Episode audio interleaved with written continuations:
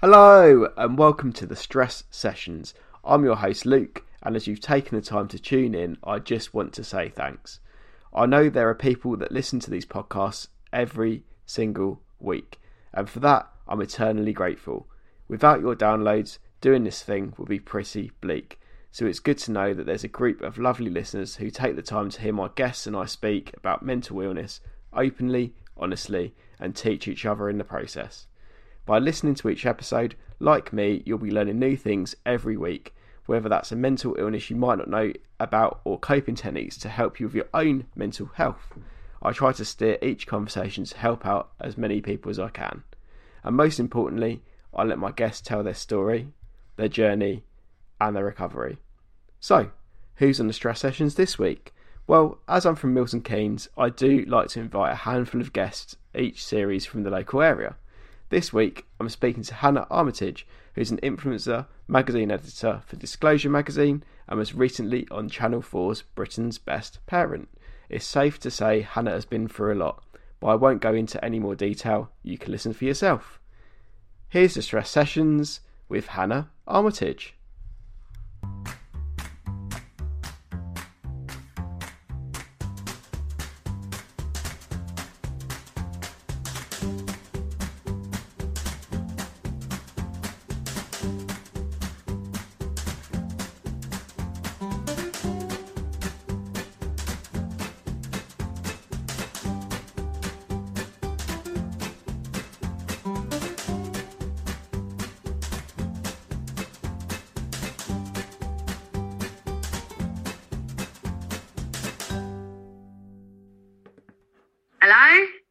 Hey, that's better. Is that better? Yeah, that's a lot better. Yeah, because you you were I couldn't you weren't moving at all. You was just like this. I can see myself. It's really bothering me. I'm like that. Don't look. See, I've I've got well used to it now. And, You know, we just like, oh, yeah, I don't like it, and I'll, I'll always look like I'm, I'm always just wearing a hoodie and a hat, and that's and it's just yeah. But I'm in my dressing gown. I've got my clothes on. I'm one of them people. As soon as I walk through the door, I put my dressing gown on. The minute I walk through the door, oh, okay. no, no matter what I'm wearing, I'm still fully dressed, but I've got my dressing gown on. so have, you have Cool, you been so- anyway? yeah, you know, just t- tired. I'm drained. I've literally been working about twelve to fifteen hours a day minimum. Can you tell me a little bit about you? Because I, I mean, I've read a lot about you, and like we've talked quite a lot over the last couple of months. But Yeah. just for people that don't know about you, like, just tell me a little bit about yourself. Okay, so basically, um, I'm Hannah. I am 32. Tw- I like to call myself 22 plus 10. Um, but I am one of them people that's I'm very loud. I'm very out there. I'm very happy-go-lucky. Um, and until I had an event that caused my mental health, if that event wouldn't have happened, I don't know if I would ever be one of them people that was affected by it. Because if I'm honest, when I was younger, I would tell people that it was fake. It's not. Mental health is made up. It's they're lying. I was one of them. people- I was like, how can you not be happy? Because I was always happy. I couldn't get in my head out other people wasn't happy. Um, and then I had something happen, like a trauma happened to me that that brought on my mental health. And because I was so unaware of what mental health was, I didn't even know that I was going through all of these emotions. So, what was the life changing event that kind of changed your mind about mental health in the end? Um, so yeah, I've always been. I'll take you back to the beginning. Like even in school, you know, I was the popular girl. I had a lovely childhood. You know, it, it was all perfect. Um, but having that perfect life and being brought up like that and being brought up to having almost the world fall at your feet, it, it, when some, that doesn't happen, it's like a massive wake up call. And mine Mm. was in 2016. Um, so I had my neighbour. Um, I had a neighbour. He lived directly opposite me, but I didn't. I didn't know who he was. Um, never met him before, and he knocked on my door one morning and said, "You drove up the street too quick." But was really shouting at me. It just the school run had just happened. I was literally in a towel, getting out the shower, just dropped my son to school, got home, and he banged on the door and he was very aggressive. So, you know, in my my old Hannah, don't you dare talk to me like that. Who do you think you are? Instantly, like that must have got his back up because I was instantly like, You're knocking on my door, you're talking to me like, get off my property. Started saying weird things like he'd been recording me.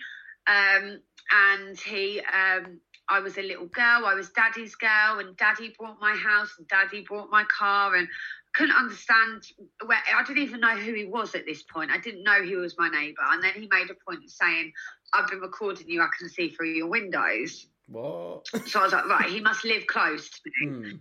So anyway, he then um, I then told him that he was a weirdo and he needed to leave the property. And in that motion he went to punch me, but missed.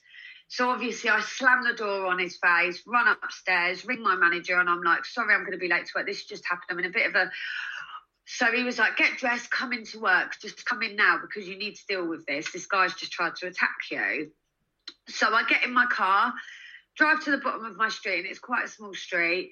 And there is a big people carrier at the bottom of the street facing me. So we're like toe to toe with a mm. gap. And I realise it's the man in his car.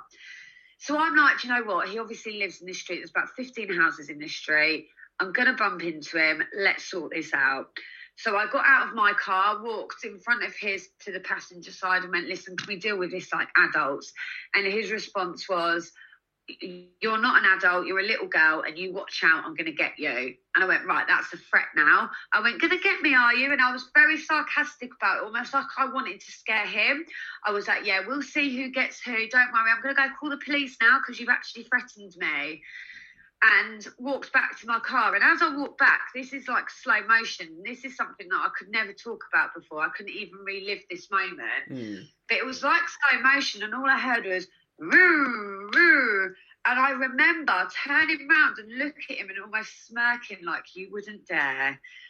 Anyway, the next thing I woke up on the floor unconscious. He'd run me over um, and got out of his car and was beating me, stamping on my face. And this was at nine in the morning and the school run was Jesus. happening. So there was about 30 witnesses there trying to get him off of me. And it was a young lad called Jack who was 18 who actually he was so traumatized for it. He needed counselling because he couldn't. He felt guilty that he couldn't get him off of me. Um, it, that Jack actually managed to get him off of me, and then the guy ran, just ran, left his car, and ran off.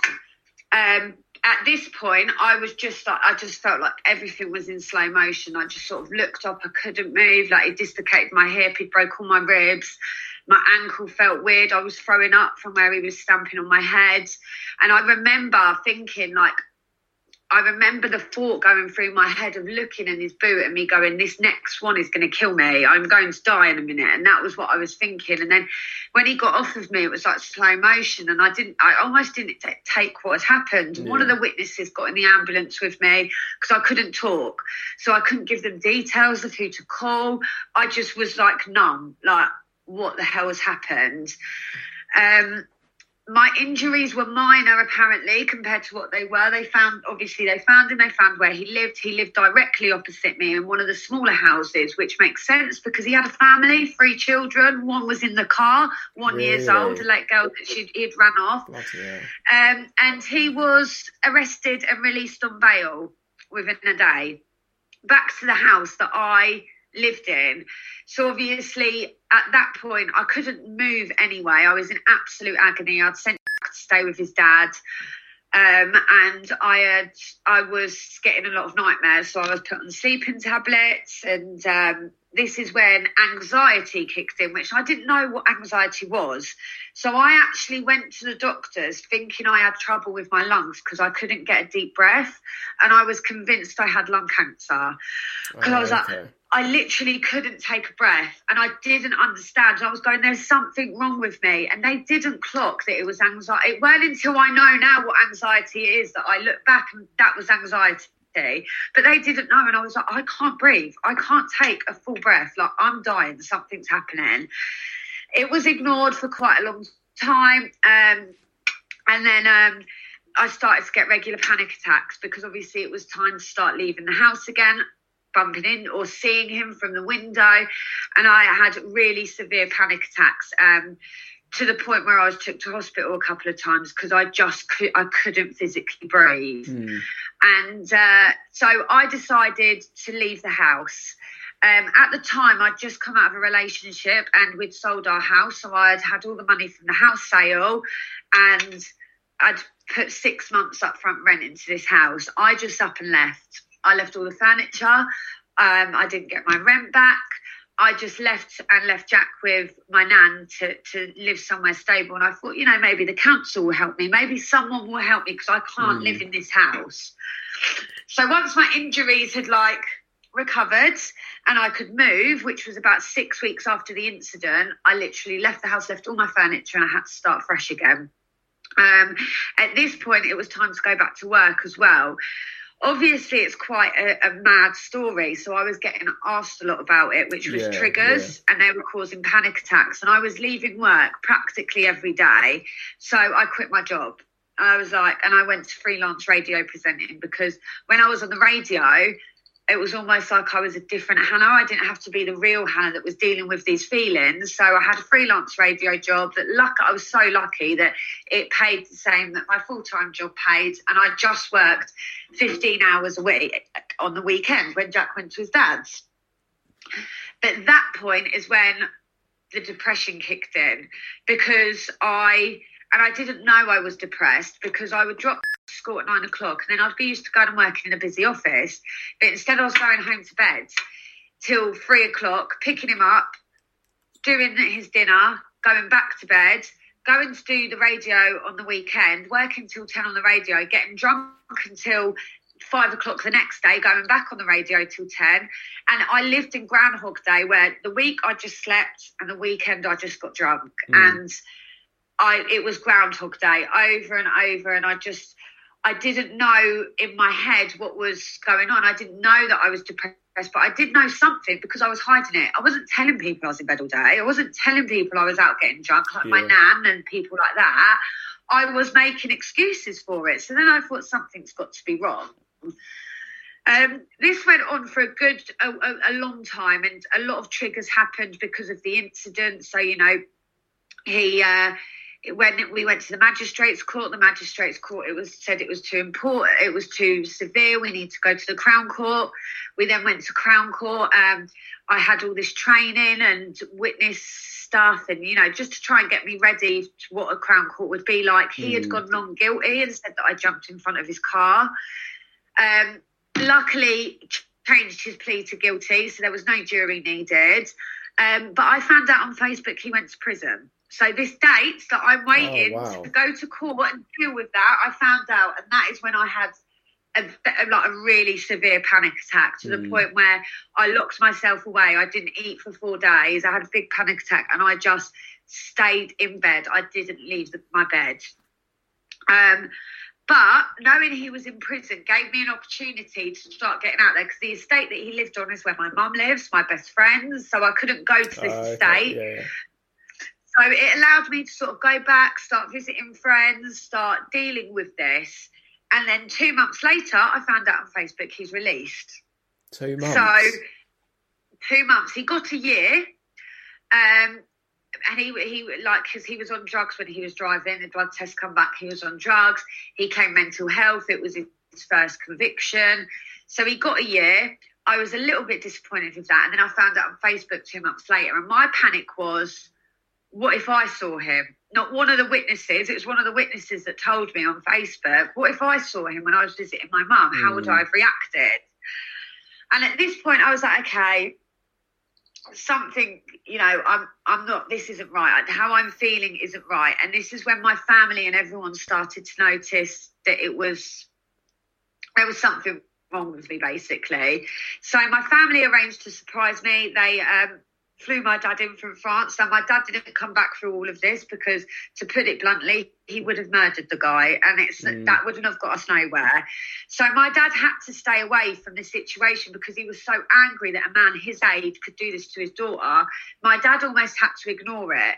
But for me, being a daddy's girl, I took that as rejection. I took no one wants to know my story. No one's bothered about me. So I'm going to hide away and I'm going to deal with my emotions on my own and talk to no one. I was losing friends because everyone was sick of hearing about how sad I was all the time. And so I, that made me be even more sad because I was so lonely. Yeah. And that, at that time, I knew nothing about mental health and nothing, I didn't know anything. So I thought I was the one in the wrong. I thought I was the one that you know, I was doing something wrong, boring people with my drama. And when my dad come back, he come back over Christmas time, and at Christmas, just love, you know, obviously Jack had had a horrible, horrible year. Mm. Um, because he was going into school saying someone wants to murder my mum, and you know all of this was happening, and I was like, Christmas sort of blocked it all out and we had a lovely Christmas. But then January hit, my dad flew back to France, Jack went back to school, I was back getting drunk, going to sleep in the week, and I was like, this isn't right. So I went to the doctors and um, I told them, and they put me on um, antidepressant sertraline, sertraline, is it? Yeah, sertraline. sertraline. Yeah, yeah. Um, I couldn't stop throwing up on them. I didn't get on with it, and I just oh, really? and he was like, "You've just got to get through the first two weeks. Like your body's adjusting." But I kept forgetting. Then I was taking one. Then I would take one for four days, and then I was just, I was like, "This maybe isn't for me." So I took the really difficult decision, considering I was in a lot of debt from leaving my house, not working um, having no furniture. Obviously, I had to restart, get a new house. Everything was put on credit cards, and I took the tough decision. Instead of taking money in compensation, I took counselling. So I had what I'm. I'm lucky that a lot of people would have got the counselling that I got because it was thousands and thousands of pounds worth mm. of counselling. Um, and I that at that point I was like, I feel like a failure in life. Like I've got to go and see someone who's got to tell me how to run my life. Like what a failure, what a joke I am. So that made me even more depressed, thinking I've got to go to counselling. And I was just constantly, I was just sad, so sad all the time. So anyway, when I went to counselling, it was only for CBT, CB. Oh, CBT. cognitive behavioural therapy. Yeah, yeah. Yeah.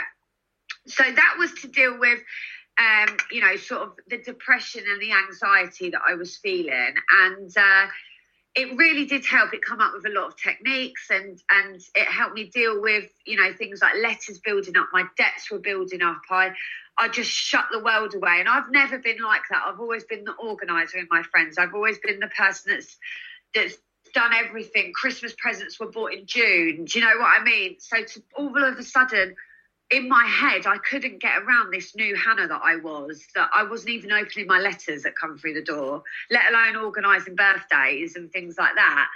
So um, I had the CBT training. Now, what she did say is that she noticed that the trauma had caused me, and I'd been diagnosed with post traumatic stress disorder. Oh, okay. Um, so there was there was a lot of triggers that would happen that would send me into a panic attack that weren't necessarily about what had happened. So it was, you know, little things could happen, like people having a go at me. I would relate that to him having a yeah. go at me. This is why I'm glad that there's people like you because I don't really know where where this is going to go with with mental health because if I wouldn't have had the counselling that I had I would probably still, I probably would have had to go on medication and still be on it now. Yeah. Um, and, and, the thing... and that's what worries with other people. Like, you know, I get, well, I'm scared for them because it's such a scary thing, this feeling. And the, th- the thing is, well, like you said, each each thing is different. Each type of mental health problem is different for, for different people. So going on medication isn't, it wouldn't have worked for you and it didn't work for you, but it will do for some people. Yeah. Whereas it's yeah, it's it's just people find different ways of coping with with their mental health than than others. Yeah, and I think that's what it is for everyone. They have to find what works for you. Like, yeah. if this counselling works for me and this in, in issue, I would have gone through, you know, through the charities, done the, you know, I've got some of my friends I, I've got directed to counselling, and they're like, well, I'm not getting what you got, and I'm like, but you're talking to someone on the phone, you're doing like start stop looking at what happened to me and look at what's happening with your mental health and that's why I'm trying to tell you know friends and things like that. Our circumstances are different, so you've got to deal with it in this way. Don't just think right, I want counselling because it worked for Hannah, or you know it might not work for you. You might not be lucky enough to to be able to have private counselling but there are other routes that are very similar, even down to talking, like finding someone who is almost like your release. Yeah. Yeah. So I very much knew at the beginning. My nan isn't because my nan is old school, and she'd be like, "Oh, mental health." No, she. So she isn't someone that's very understanding with this. So rather than blame her for that, I've accepted that she's not grown up in the generation where mental health was a thing. She doesn't really get it. So she isn't somebody I should release how I feel on them days. So I have my little bubble of support that when I do feel bad, I speak to them and they bring me up.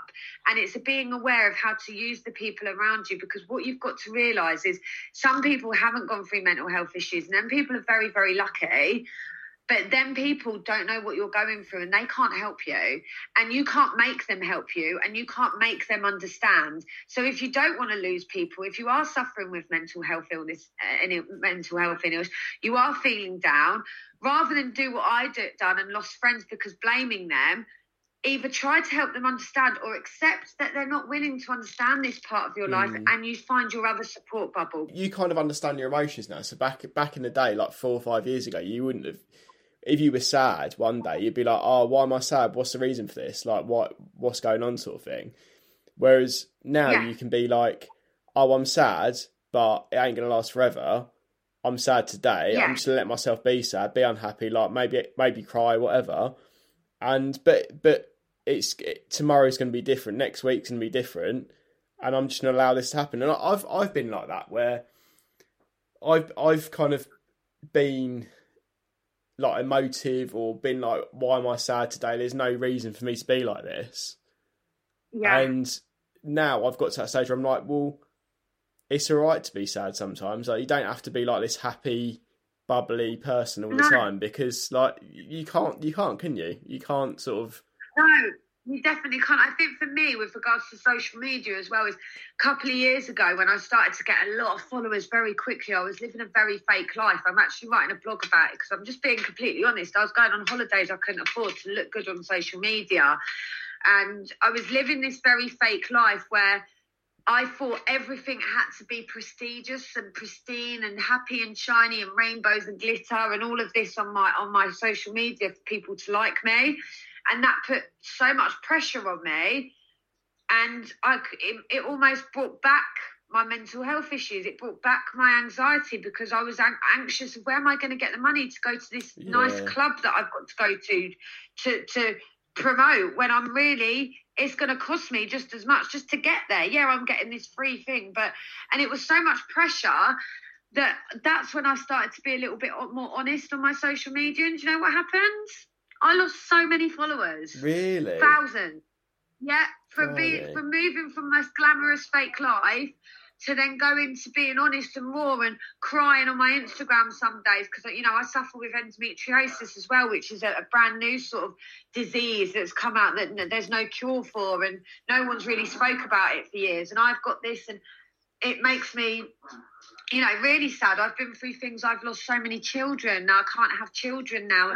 All of these things that have happened to me because I was so happy and go lucky when these things happened to me. They didn't really affect me, but they obviously did deep down because I cry more about those babies than I lost than I did five years ago when I actually lost a baby mm. and things like that. So I think it was just. I was trying to be, I've always, for my whole life, trying to be happy. Like, almost liked. I just wanted, I've just always wanted to be one of them people that everyone likes. No one's got anything bad to say. Um, everyone wants to be your friend. And I tried too hard to be like that, and I become this fake version. Um, and then it's even more off-putting that when you start being yourself, I'm actually losing followers and not gaining as many quickly because. And then I thought, you know what? People come on social media to get away from their lives, their real lives. So at that point, I thought I can understand it, and I accepted it because I thought people don't they they're signing on to Instagram to escape their reality. They don't want to be brought back into other people's reality. But luckily since then i feel like the last year in this pandemic has made a massive movement for mental health yeah, because yeah. so many people are talking about it now because so many people have experienced it. I think this pandemic is a blessing in disguise for the world. I really do. It's made us appreciate things more. It's made us aware. It's like honestly i i I really do think this has been such a positive. If you look at it and you can turn it around, this pandemic has been the most positive thing that's happened this year. Oh, yeah, I, which is mental.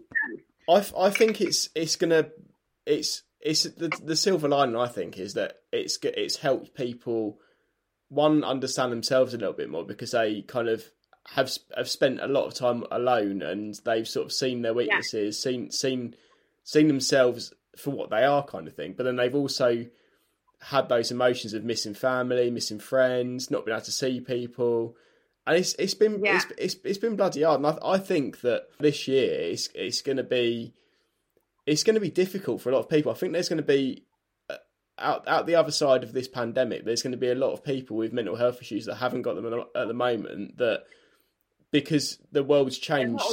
Yeah, yeah. It's it, they're just not aware.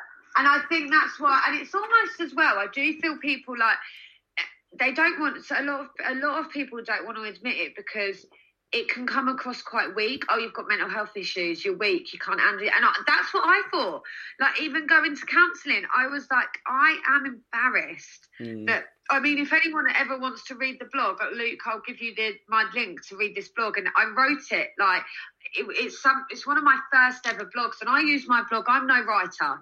I I use my blog as a diary so it is literally like my diary version. I, I am a speaker. I'm not a writer, um, but I I talk in my blogs as if I'm talking to you now, like I am, and I do my journey through therapy in a blog in this blog way, and I take people through the journey, and I feel like for me, I go back and read that blog to say when we did it happen? 2016. You know, five years on this is coming up to the fifth year because it happened on February the 28th. Mm. So February 2021 will be five years.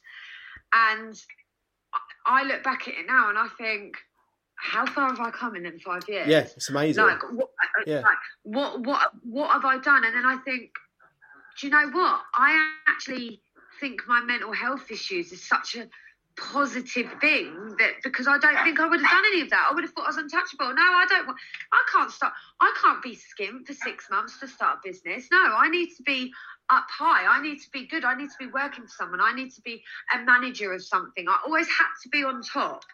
That almost it weren't until I was at the bottom that I realised sometimes it's good to hit the bottom because you climb back up to a top where, where you want to be rather than a top that you think you want to be. And I think having mental health issues, it can be. Sorry, my dog. Come here, Tommy. it, it, can it can come across like it's such a bad thing when if you look at it and you you you use it, you turn it into a positive thing. That you know what, you've got mental health issues, you're you're you're the ones that have got you're the ones that have got good stuff going on because your brain's overworking. You want good you know, you you're aware of it. I just feel like there's people that how I used to be, I feel like hindered me. Being so oblivious to life and thinking that everything was per- perfect through these rose-coloured sunglasses, how they say it. I I completely relate to that because I I'd I'd a traumatic experience at the end of last year, and I'm not going to go into any detail because I haven't spoken to anybody about it, but that that kind of spurred me on to do do this whole podcast and start the stress sessions and start speaking about my mental yeah. health because I was like, what have I got to lose? Like literally, what have I got to lose? I'm going to just start doing it. Yeah.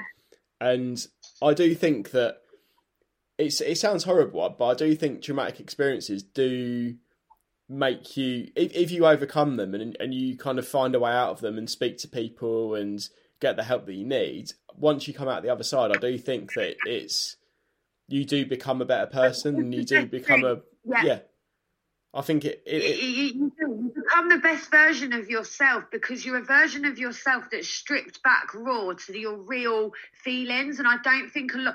I think depression, anxiety leaves you to feel so vulnerable that you are stripped back to, to just you.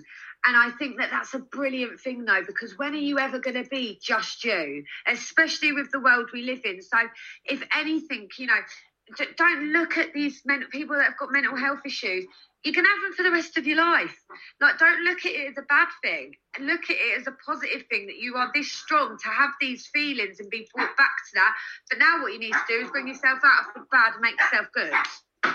The thing is, as well, is that I when when I first acknowledged that I had mental health problems, so like when I first started having anxiety, and then realised later on that I had depression, I was a bit like, when's when's this going to stop? When am I going to be cured? And there isn't a cure. There isn't a way out. No. You just have to deal with it in the best way that you can. And I think that Yeah. the sooner that you kind of realise that when you've been diagnosed, the better, because you can kind of start Yeah. building yourself back up and, like like you said, becoming a better person and just accepting your feelings as your feelings and and not kind of reasoning with yourself for feeling the way that you do. Yeah don't don't don't feel like a failure. Do you know what? Feel like feel like the opposite because if you have got your you, you know you have been diagnosed and you know that that that's a massive step. That's something that should be celebrated not not not made to feel bad of oh my god i'm i'm a, depressant. And it could and i know that it can feel quite sad. Like i felt deflated that i was letting my mind take over like i was letting myself have these feelings but as soon as I accepted that I was having these feelings, it, it allowed me to semi control them. You can't control everything. Like, I, I feel days where I'm so, so depressed and I'm just like, but then I use the techniques and the counselling that that's it, it's not I'm not depressed. I'm thinking that I'm depressed because it's easy to blame that bad day on depression because I've been depressed. Yeah, yeah, and that, that's as well what I, I need to recognize is not blame it. I don't I, I used to when i come out of it i used to blame my mental health a lot.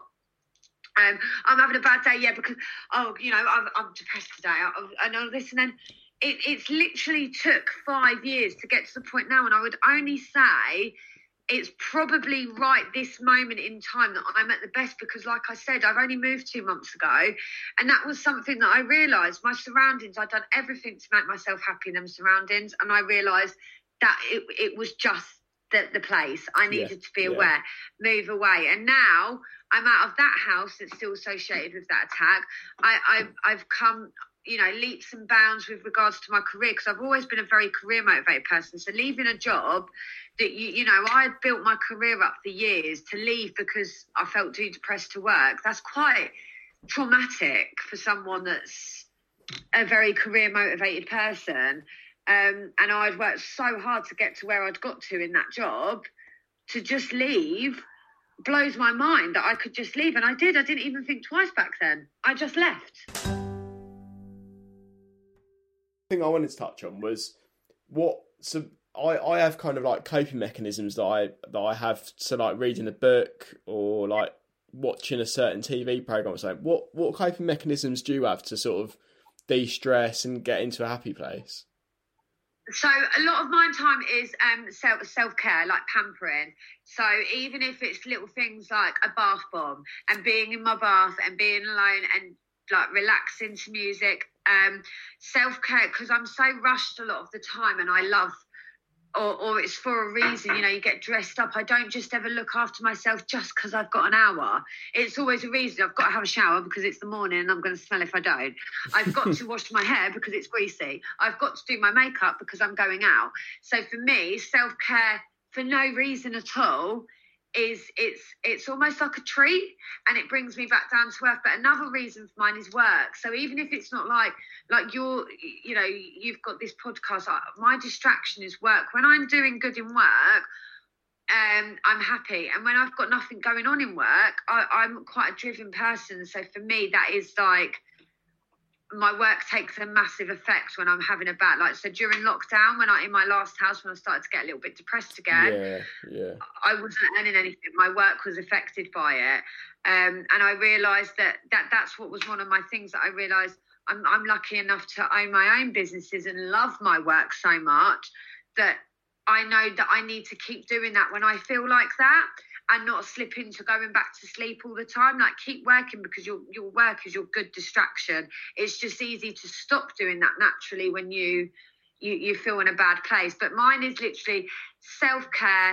Um, it's stupid things as well, like getting dressed up for myself, like you know, putting my makeup on and feeling like really nice and just putting a new outfit on or something like that. Like even if I'm not going out anywhere, it just makes me feel good. And doing stupid things like TikTok, anything that takes my mind off of the rat race that we're in at the moment. Yeah. Um, is sort of my is is my downtime, and I I I also like I said I do let myself. Sometimes I feel like I have to let myself be sad. I have to let myself you know, go to sleep. So my nan will go, Oh, you're in bed. You, that's why you're depressed. I'm like, No, I know where I'm at. Let me sleep it off. I need to sleep because I'm probably actually really tired because the sleep that I have been having so broken where I felt so rubbish. Let me just you know almost rejuvenate get back to normal and and and restart re-energize. Um so yeah that my main things is is exercise. It was a thing for me but you know what? I'm not going to lie to you it's not. I ate it. I do it because i have to. Mm-hmm. um it's not something that i'm like oh god i feel so relaxed and i feel great after that. I do feel good like natural endorphins but i wouldn't say it helps with anything related to my anxiety it just makes me feel like i've had enough you know well, good for you annie you've worked out it just it doesn't help anything in my mind. With my mind, I do feel like it, it's stupid things as well, like my house being tidy. When oh, things I get like, that. Yeah, I get that. Yeah, my, I can relate. When I start to notice things piling up, I get anxious, and then I feel like I'm making more of a mess, and then I just have this blitz tidy up, and I'm I can't stop looking at things. Like I'm like, oh, look how shiny my glass table is. Like it's little things like that. It, it's all awareness. So I don't necessarily have a coping mechanism. I'm aware of what the situation like. I'm aware of how I feel at that time and what can help me make me feel better. So whether it's working, throwing myself into work, bit of self care just because I, I want self care, like because I because I need it, not because I have to do it. Um, I suppose, like I said, you know, the housework, spending time with your friends. It's very easy for me to like lock myself away when I feel like that. So when that when I spend time with friends, it's that's what's been really hard about this year is not seeing very many people. Yeah. yeah. Um. So, because that was one of my coping mechanisms was was the friends that I'm around, if you know what I mean. My biggest tip would say try everything until you know what works for you. Yeah. Like because yeah. I'm so on the go, to me, just a simple sitting down and watching a little bit of rubbish reality TV is like that's like you know a lot of people do watch TV every night. That's their thing. I can't. I don't. I work every night, so that's like a privilege for me. That's like a relaxation for me, and I do that. But other people, I've got my dogs as well, so I know my dogs are like. I know it sounds stupid, but I can't wait to get home and see them because they lift me up so much. I like their little faces. I could be in the worst mood and I'll see my dogs and I'm in a better mood. And do you know that, yeah. that, could help other people, especially when you live on your own. Do you know what I mean? Uh, I do have a my son, but he's a teenager. He don't want to hang around with his mum. so you know, it is quite a lonely place to be when you live on your own. But it is it's it's worth it. It's when you realise what you want and you're doing things for you. And that's why probably why I won't be in a relationship for a very long time because I'm not ready to not to I, am too selfish at the moment because I'm I'm all about making myself happy if that makes sense. Yeah, so I, for me, being in a relationship and having to compromise, oh God, no. I think it's it's like you said though, it's important to look after yourself and put yourself first. And I think that if you need to do that, then that's fair play because if if you do decide to go into a relationship, then you need to that's your choice and you need to be in, in the happiest place that you can be in. Yeah, yeah, no, I completely agree. For me, it is about um, I am happy in myself, so I could be in a relationship, but it's about I because I, I'm so happy in myself and I've done so much work on myself. The next person that's come along has got to be pretty bloody special because I've worked on myself so much that I'm at a point where I am not going to settle now. Like I want my life to be. I'm very one of these people. You envision it, you write it down, you do your affirmations. I am great. Yes, I am. I am bloody great. And you've got to be great to be with me. Like affirmations, that is another big point. Is I never used to believe in them. but I really do. It's Simple things as just repeating things in my head. This is going to work. This is going to work. This is going to work. And getting when you're getting knocked down, using them knockdowns as a lesson. Like I used to get knocked down eh, ever since all of this happened. Any knockbacks or knockdowns, I used to be really sad, go in on myself. Whereas now I'm like, right, what can I do to come back bigger and better? Then that's how I look at them now and that almost gives me a little bit of drive and it stops me from falling into a state of depression where I feel useless that I've lost something. Yeah, I, I totally get that as well because I've with with this podcast I've had knockbacks and it's been a bit like I've had this person said they're going to come on oh and then they haven't and then yeah but but at the end of the day everything happens for a reason and you just got to pull yourself back up again and and become be, be, be a better person. I think it, it they, they, help you. You've now everything happens for a reason. It does. Everything in our life, I truly believe, is meant to happen. The good, the bad, the ugly, and it's how you deal with it that that's what's to come after that. Um, you know, everything's due to happen, but you can deal with situations in different ways, and that is how the outcome. And at the end of the day, I look at life as I don't want stress. Like you know, I've got even as down to simple things. Like I've got a lot of friends that they love drama or they'll make drama out of something or they'll and I used to be one of these people so I can completely relate to it whereas now because I know drama for me is not something that I can deal with anymore I go above and beyond to create less drama or create a situation if something happens to to not to not not react. Do you know what I mean? Not react yeah, in certain yeah. ways because I'm so self aware of my triggers. I'm so self aware of how I will react moving forward. And I think that's a big thing is using all of your downtime, your downs when you feel anxious to to become more self-aware of what you are. Like even if it's as simple as like sitting there and thinking about what you want out of life, what you're not what you're not happy with in the last year. If you're not happy with that, why? Are you still doing that? But then that's why you're not happy. If you're still doing a certain thing, you have to change things to make yourself happy. And you, you really do have to concentrate on yourself, whether you are, if even if you're married, if you've got some mental health issues, you have got to to almost be a little bit selfish to not to then not be selfish and for it to, to come out of it the other side and just look at yourself and say this is what i need this is what i want you know what i mean and and always put yourself first because no matter who you are no matter whether you're a mother whether you're a father a husband a best friend, a roommate, no matter what you are, at the end of the day, you're none of them things if you're not you and yeah. you're not here yeah. being you. And if you're not looking after yourself and, and you get to a point where you don't want to be here because your mental health took over, you are none of these things to any of these people. So you need to look after yourself to be these things. And at the end of the day, don't feel bad for it. Like, don't feel bad for putting yourself first. Don't feel bad for being selfish if you lose people, then people were never meant to be in your life anyway. Yeah, no, I totally agree with that. I think that's a really good place to end it because that was a good little. I like that.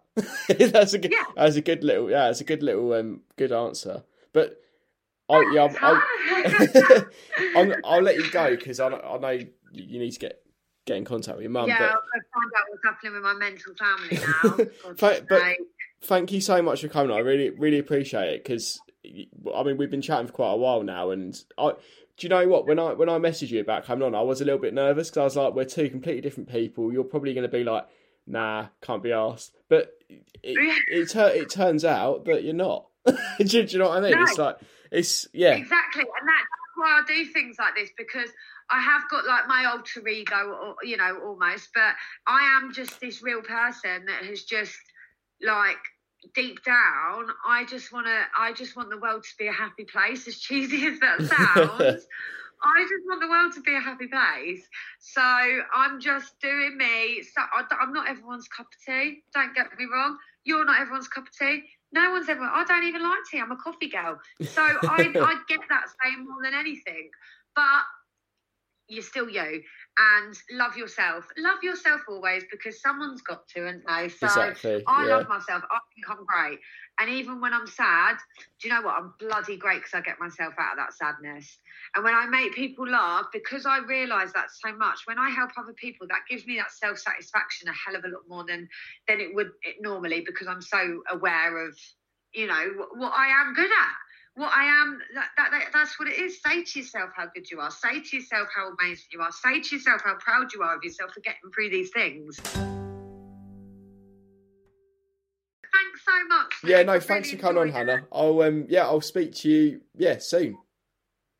Okay, honey, no worries. I'll speak to you on uh, Insta. Yeah, will do. Speak to you later. Uh-huh. Cheers, bye.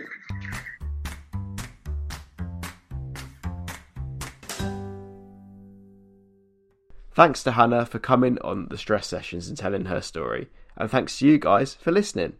I say this every week, but I'm not a mental health professional. So if you are struggling with mental ill health and you're not sure where to turn, please talk to a friend, family member, a work colleague, or even seek professional help. It's always best to talk. There's so many great charities and organisations who specialise in helping those with a mental illness, and I've saved them in this episode's podcast notes in case you ever need them. Thanks again for listening, and look out for next week's episode when I'll be speaking to another fantastic guest with a mental health story to tell. Finally, if you're listening but you haven't yet subscribed to the Stress Sessions through your podcast provider, please hit the subscribe or follow button so you'll be notified of future episodes. Thank you and have a great week.